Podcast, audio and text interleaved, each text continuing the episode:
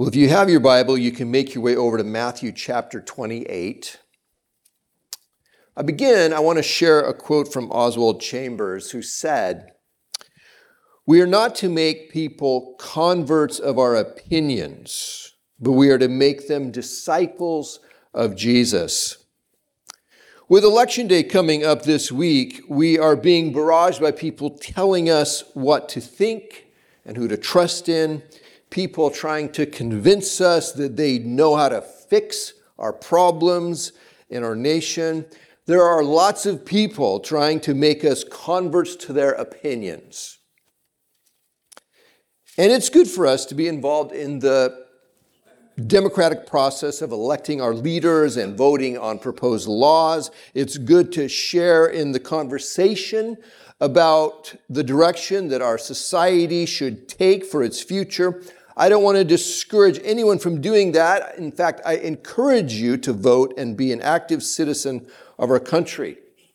But rather than spending all of our energies on trying to convince people to share our opinions about ballot measures and politicians and social issues, I want to encourage us to focus our greatest energies on making disciples of Jesus Christ. The most valuable thing that we have to offer people is Jesus. People becoming followers of Jesus will have a greater positive impact on our society than anything else that can be done. Now, someone will say to me, that kind of thinking fails to address the immediate needs of people. And I will counter by asking you who are followers of Jesus to look at your own life. What changed you from a self destructive, others hating, self centered person? What changed your way of thinking about what is right and wrong? What gave you real hope for your future? What filled your life with peace in the middle of the turmoil and confusion? What caused you to love and to care for others who are not part of your tribe? What changed you at the bedrock of your being?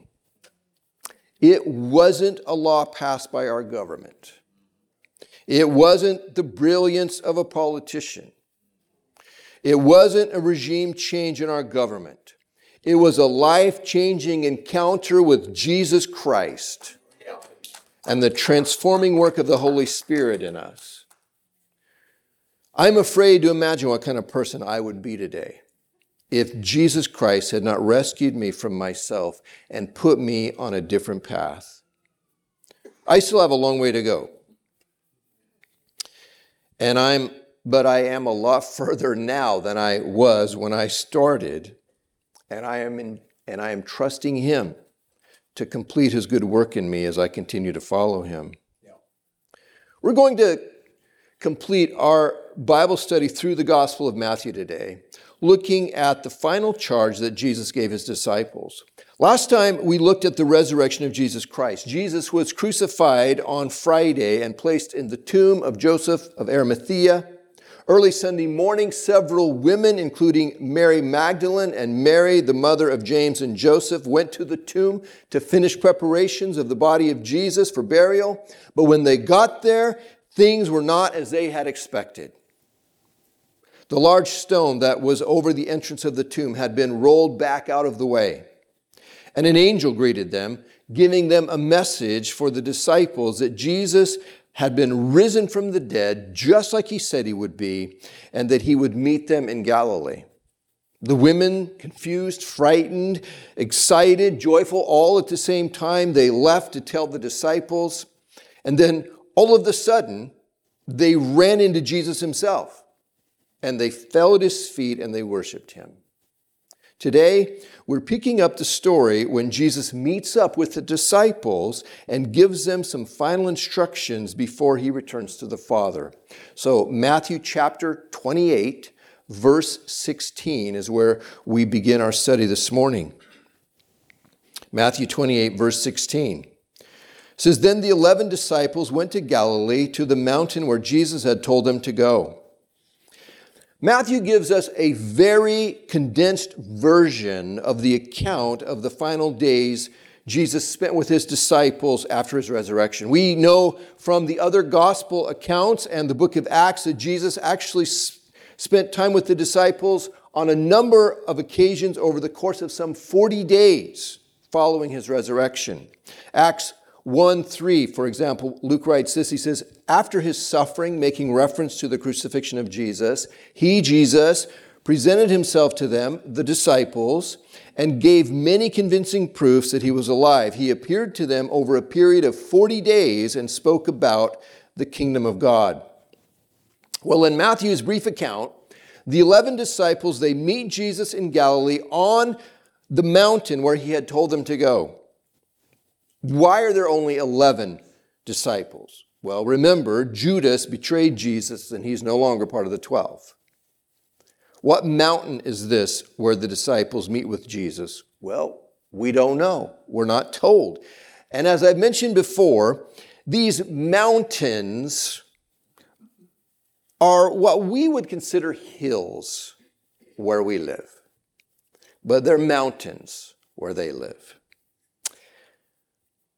I think it's a blessing that we don't know the exact location of this meeting. If we did, you can be sure that this mountain would have been made into a shrine, which would actually go against what Jesus taught. I find no evidence in the Bible of Jesus ever being in favor of religious shrines and that kind of thing. He wants us to know Him without all of the human made religious apparatus that we have such a bad habit of coming up with. Well, verse 17 when they saw him, they worshiped him, but some doubted. When they saw him, they worshiped him. The disciples, they recognized Jesus as the divine Son of God and they worship him. They had worshiped Jesus before, but the character and the depth of their worship of Jesus has grown following his resurrection. He has overcome death. His resurrection has established him as very God. It says, but some doubted. First, I, I want to point out that the word translated from Greek into English here as doubted doesn't mean disbelieved, but rather hesitated, wavered, were uncertain. See, it's not an outright settled rejection of the resurrection of Jesus, but instead it's describing a struggle to get their minds around what they're witnessing. They have never encountered something like this before. It breaks conventions. It goes against the way things work. People who die stay dead. It's a one way street. People don't come back. This person who looks and talks and acts like Jesus was dead, they were certain of that. But this person before them now is certainly not dead. There must be some explanation for what they're seeing other than this being the same person. Jesus, it, it can't be. So, some were doubting, and understandably so. Scholars argue that the some who doubted may not actually be a reference to the 11 disciples, but to others. But we know that even among the 11 disciples, there was a struggle to come to terms with the reality of the resurrected Jesus. When the disciples first heard the report from the women who had seen Jesus, it says they doubted their story.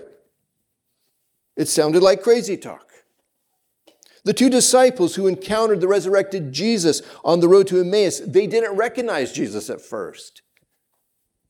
The first time most of the disciples saw Jesus, they thought they were seeing a ghost, it tells us, until Jesus had them touch him and he ate some food in front of them to prove to them that he was real. Thomas, one of the eleven, when he first heard the story that Jesus had resurrected, he said he wouldn't believe it until he saw Jesus for himself and he could put his finger into the nail holes in his hands and where the spear had pierced his side. And Thomas got his wish. A few days later, After he said that, Jesus stood before Thomas. He says, Hey, Thomas. And he invited him to put his finger into the nail holes and where the spear had pierced him. Jesus said to Thomas, He said, Stop doubting and believe. Thomas, having had his mind blown, exclaimed, My Lord and my God. John 20, 29, then Jesus told him, Because you have seen me, you have believed. Blessed are those who have not seen and yet have believed. See, Thomas and the other disciples, they had the unique opportunity to see and to touch the resurrected Jesus. But Jesus says that those who believe in him without having seen him are blessed in a special way. If you're a follower of Jesus today, you are among those who have received this special blessing. Peter, he says a similar thing in 1 Peter 1 8 about those who put their faith in Jesus without ever having seen him. Every person begins their journey of coming to terms with the reality of the resurrected Jesus from a place of doubt. We, we move to a place of faith and trust in Jesus as the resurrected Son of God, as we encounter him, as we consider the evidence before us, as he reveals himself to us, as the Holy Spirit gives us understanding, as we open our life to him. Well, the next verses, verses 18 through 20, are the final words that Jesus is recorded in Matthew's account of the life of Jesus to have spoken to his disciples, and they have come to be, to be referred to as the Great Commission.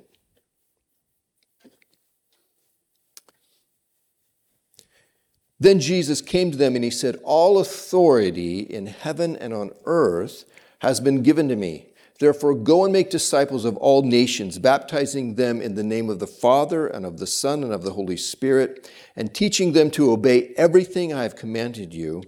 And surely I am with you always to the very end of the age. The first questions that come to mind for us, though, are why are these verses called the Great Commission? What does commission mean? And why is this the Great Commission? A commission is a command, a charge, a duty, a directive. A closely related word is mission, which is the carrying out of a commission. People often use the words commission and mission interchangeably because the difference in meaning is so subtle. When we call these verses the Great Commission, we mean that what Jesus says here is the great duty and directive that he has given his followers. This is the great charge that is to drive what we do and why we do it. These are our marching orders as his followers. This is the grand mission of the church. What is this great commission that he's given us? Verse 18, he says, All authority in heaven and on earth has been given to me. He begins by stating his right and his authority for giving us this grand charge. Jesus Christ is over every and all realms, both physically and spiritually. There is nothing that is not under his authority except for the Godhead itself of Father, Son, and Holy Spirit. Colossians 1:15 says the Son is the image of the invisible God, the firstborn over all creation. For in him all things were created, things in heaven and on earth, visible and invisible, whether thrones or powers or rulers or authorities. All things have been created through him and for him. He's before all things, and in him all things hold together. And he's the head of the body, the church. He's the beginning and the firstborn from among the dead, so that in everything he might have the supremacy. For God was pleased to have all his fullness dwell in him, and through him to reconcile to himself all things, whether things on earth or things in heaven by making peace through his blood shed on the cross. Philippians 2 9 says, Therefore, God exalted him to the highest place and gave him the name that is above every name, that at the name of Jesus every knee should bow in heaven and on earth and under the earth, and every tongue acknowledge that Jesus Christ is Lord to the glory of God the Father. When Satan tempted Jesus in the desert wilderness just before he began his public ministry, back in Matthew chapter 4, you might remember Satan, he offered to give Jesus all of the kings of the kingdoms of the world if he would bow down and worship him. Because of Jesus' obedience and submission to the will of the Father, going through the suffering and the death on the cross, rather than taking what appeared to be the fast and easy way to power that Satan was offering him, Jesus has more than Satan could have ever offered him. He's before all.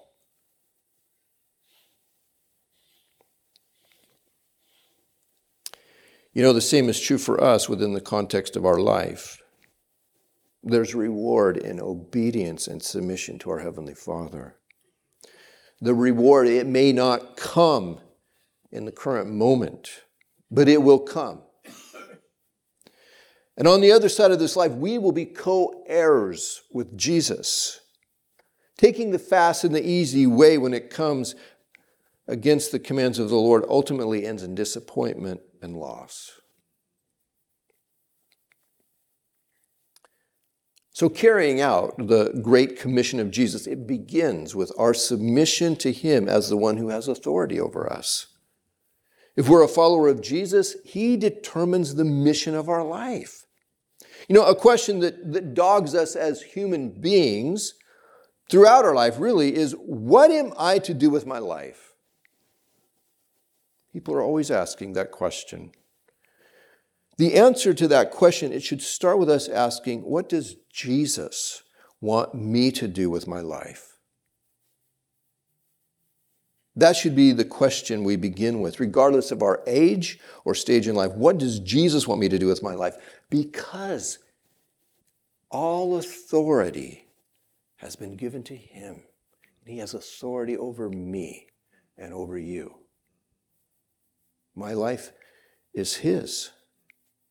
What does he want me to do with my life?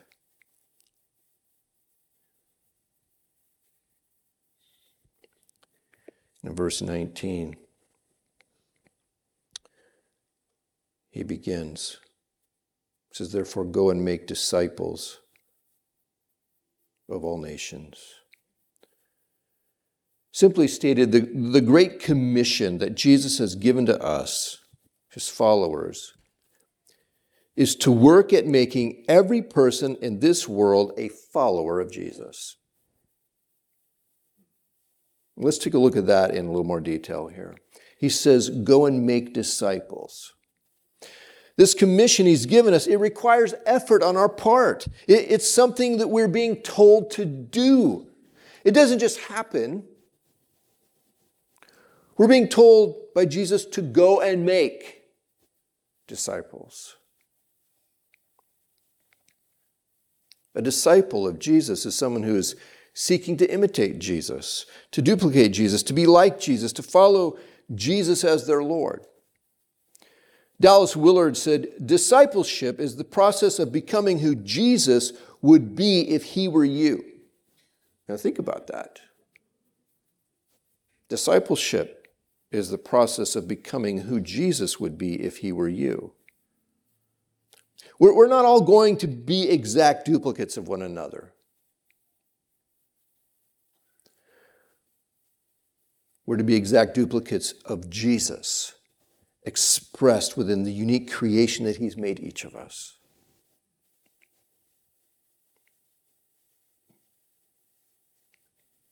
Disciple Jeff is not going to look exactly like disciple John or Mary or whoever, but we're all going to look like Jesus.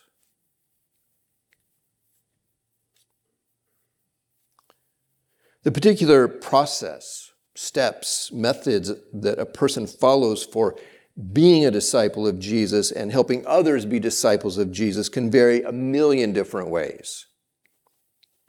But the basic form is described by Jesus as baptizing them in the name of the Father and of the Son and of the Holy Spirit and teaching them to obey everything that He has commanded.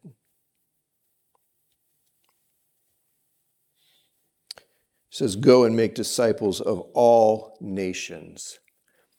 Every person in this world is invited to become a disciple of Jesus. We, as his followers, are to seek to make disciples of every person in this world. There are no restrictions. No one is left out or uninvited. It doesn't matter a person's economic status, social status, education, gender, race, creed, history, sinfulness.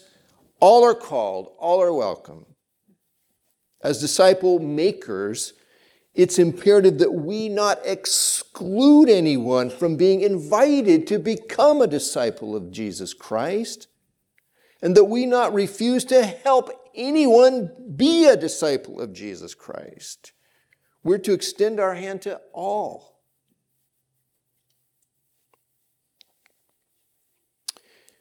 He says, baptizing them in the name of the Father and of the Son and of the Holy Spirit. The entire triune Godhead is involved here the Father, Son, and Holy Spirit all invite, all rescue, all are part of the life changing salvation of people. In Christ, we have a new Father, we have a new brother, we have a new comforting companion. The essential idea here in us being baptized is about us embracing Jesus Christ as Savior and Lord, leaving our old life behind us, becoming part of His new community and kingdom, entering into a new life as a follower of Jesus Christ. See, becoming a follower of Jesus Christ, a, a disciple of Jesus, a Christian, is a fundamental change in direction in how we think and live, in how we see and understand the world. Jesus becomes the center of our life, and whatever was at the center before isn't anymore. Baptism symbolizes that. He says, teaching them to obey everything I have commanded. Observing, doing, obeying all that Jesus commanded is what a disciple of Jesus does. That's what a disciple of Jesus does obeys everything that he commands. Jesus is telling us to teach others to do the same thing that we're supposed to be doing. Now, a quick point of clarification here. Jesus, uh, about all that he has commanded, Jesus is not referring to obeying and following just the red lettered words in our Bible the, the, things that he is quoted to have said that are found in the books of Matthew, Mark, Luke, and John. Jesus is referring to the whole Bible, not just the red letter stuff. Some people have the mistaken idea that the red letter words count for more than the rest of the Bible in some way, and that isn't true. It all counts, it's all important, it all carries the authority of Jesus.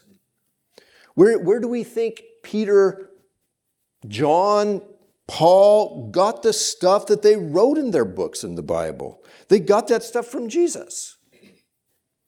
And they're speaking as Jesus' representative when they write that stuff. The book of Galatians, then, for example, is as authoritative and to be obeyed as much as the quoted words of Jesus found in Matthew chapter 5 in the Sermon on the Mount. They're of equal weight.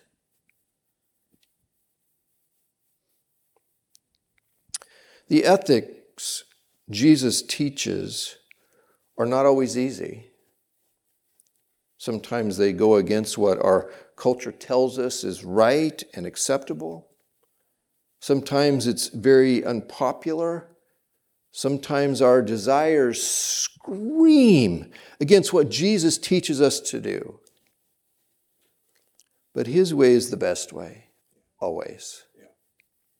Jesus said in Matthew 5:13, he says, "Enter through the narrow gate, for wide is the gate and broad is the road that leads to destruction, and many enter through it. But small is the gate and narrow the road that leads to life, and only a few find it." Jesus' way is not always the easiest way, but it is the way that always leads to life.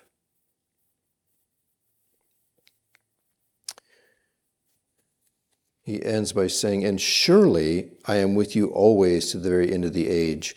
Jesus promises to be with his disciples always. He will never leave us, he will not abandon us. He, he hasn't given us this great commission and then left us to fend for ourselves.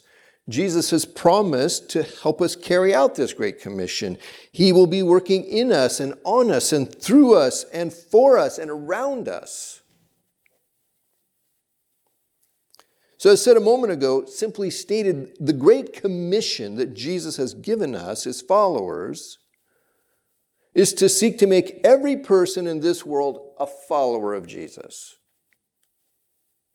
Well, people both inside and outside the church, they have all kinds of ideas about what they think the mission of the church is supposed to be.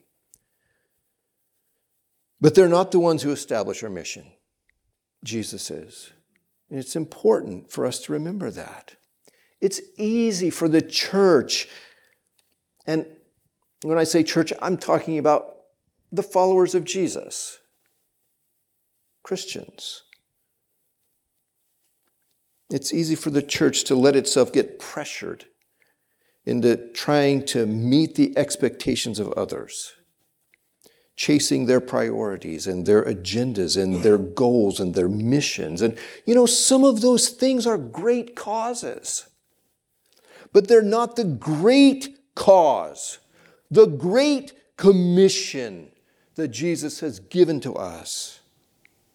What we have here in Matthew chapter 28 is the Great Commission for the church which has come directly from our founder and leader, Jesus Christ. Christian, this is our great cause to go and make disciples of all people, baptizing them in the name of the Father and of the Son and of the Holy Spirit, and teaching them to obey everything that Jesus has commanded us. Lord, help us to be faithful to the commission that you have given to us. Amen. Let's bow our heads. Lord, we thank you for your word. We thank you for the great commission, the great mission, the great cause, the great directive that you have given to us. And Lord, we confess we get knocked off course pretty easily at times. We get distracted. We get intimidated.